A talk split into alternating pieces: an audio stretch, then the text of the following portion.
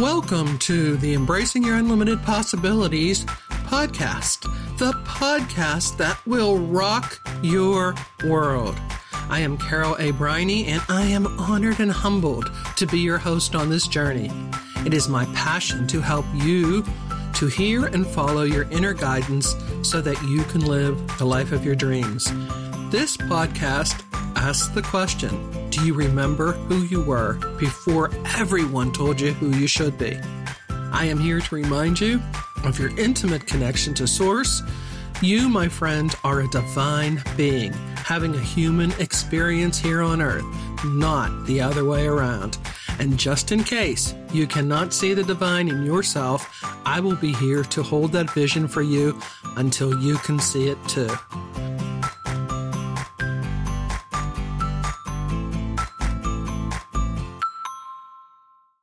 Greetings and welcome to the Embracing Your Unlimited Possibilities podcast. I am your host, Carol A. Briney, and I am thrilled to be here, sharing new thoughts and ancient wisdom as we walk down the path of joyous expansion together.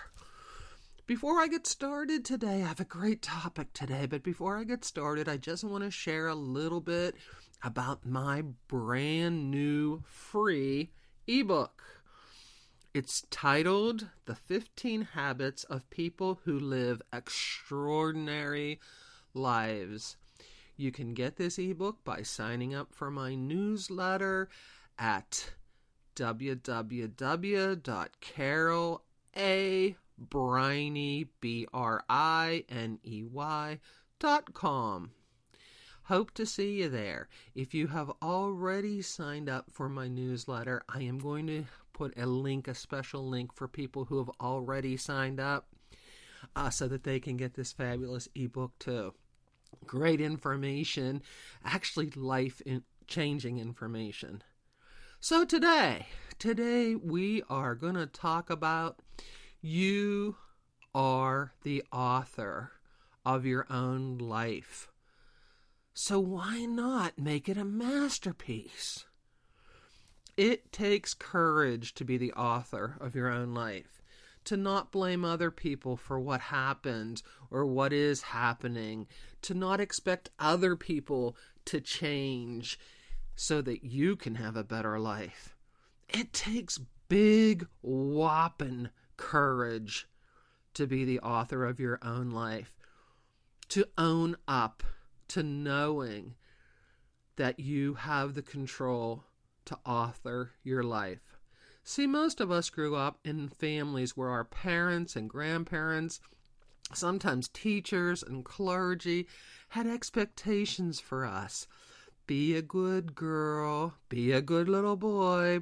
Little ladies don't sit like that. Don't talk to strangers. Little girls don't do that. Little boys shouldn't act like that. And on and on and on.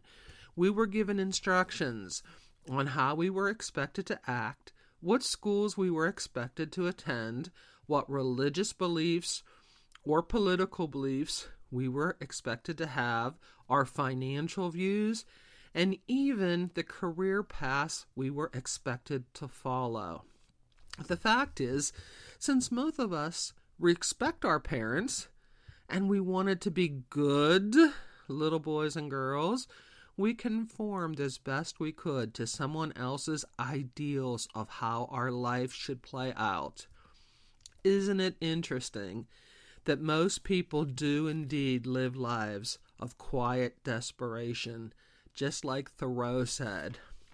We live in this unhappy state because most of us are not living life according to what we value and what we want. We have forgotten who we truly are and what we came here to do. So, how can we change things? First off, it does take courage.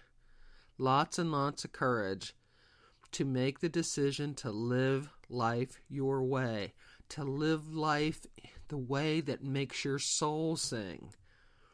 Most likely, when you decide to start making changes, Ah, fear is going to come roaring in like a big old ferocious lion.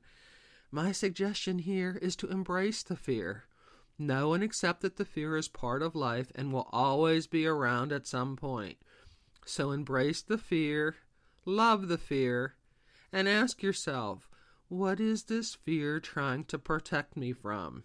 What is it teaching me? Allow yourself to spend some time learning from the fear. If you're like most, you will figure out that fear is false information. Fear is our ego's way of keeping us stuck where we are. Our ego says, Oh, don't do that. You'll get hurt. Don't do that. You'll hurt your parents' feelings. Don't do that. This will happen. That will happen. Fear often brings up things that would never, ever happen in a million years. And if they did, so what? You would deal with that too. So when you figure out the lessons from the fear, kick it in its butt and right to the curb. Follow the great philosopher Nike's advice and just do it. Just do what you are afraid of. And then say, That was easy.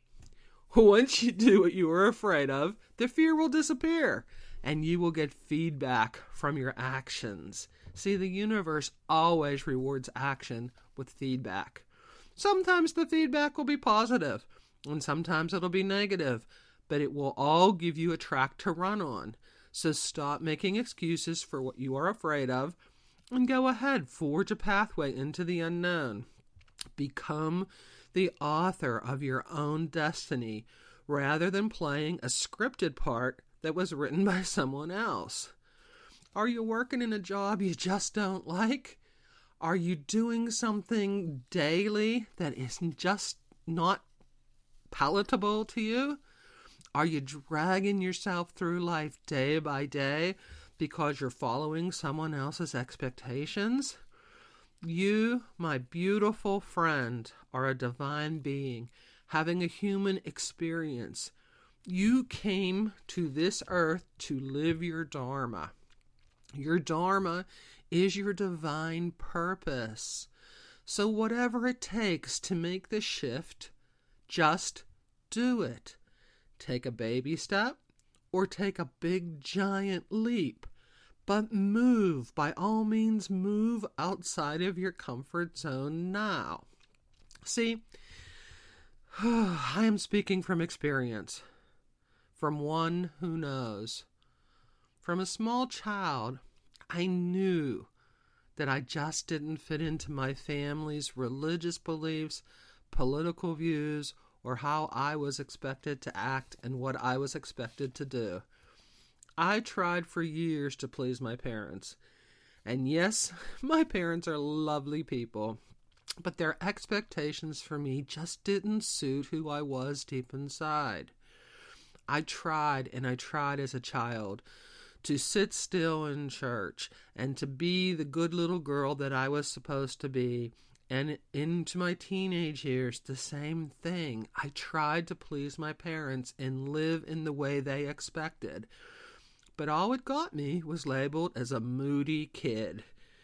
Because most of my life I spent unhappy. Most of my life I knew deep in my soul I was not living true to my divine self, to my divine purpose. I tried some more as an adult to live within their expectations, but all it did was made me unhappier still. Eventually, I started to break out of my comfort zone, and yes, oh, I had to deal with my parents' disappointments on more than one occasion. I even had to listen to a minister tell me that following my path, becoming an, a professional speaker and sharing spirituality and success and helping people move their life from ordinary to extraordinary, which is what I love to do. It's what I was put on this earth to do. The minister told me I was crazy, that I should keep my job that I had because it was a six figure income and that's what I should be worried about the money. But I was so unhappy. So I have learned to deal with everyone's disappointment.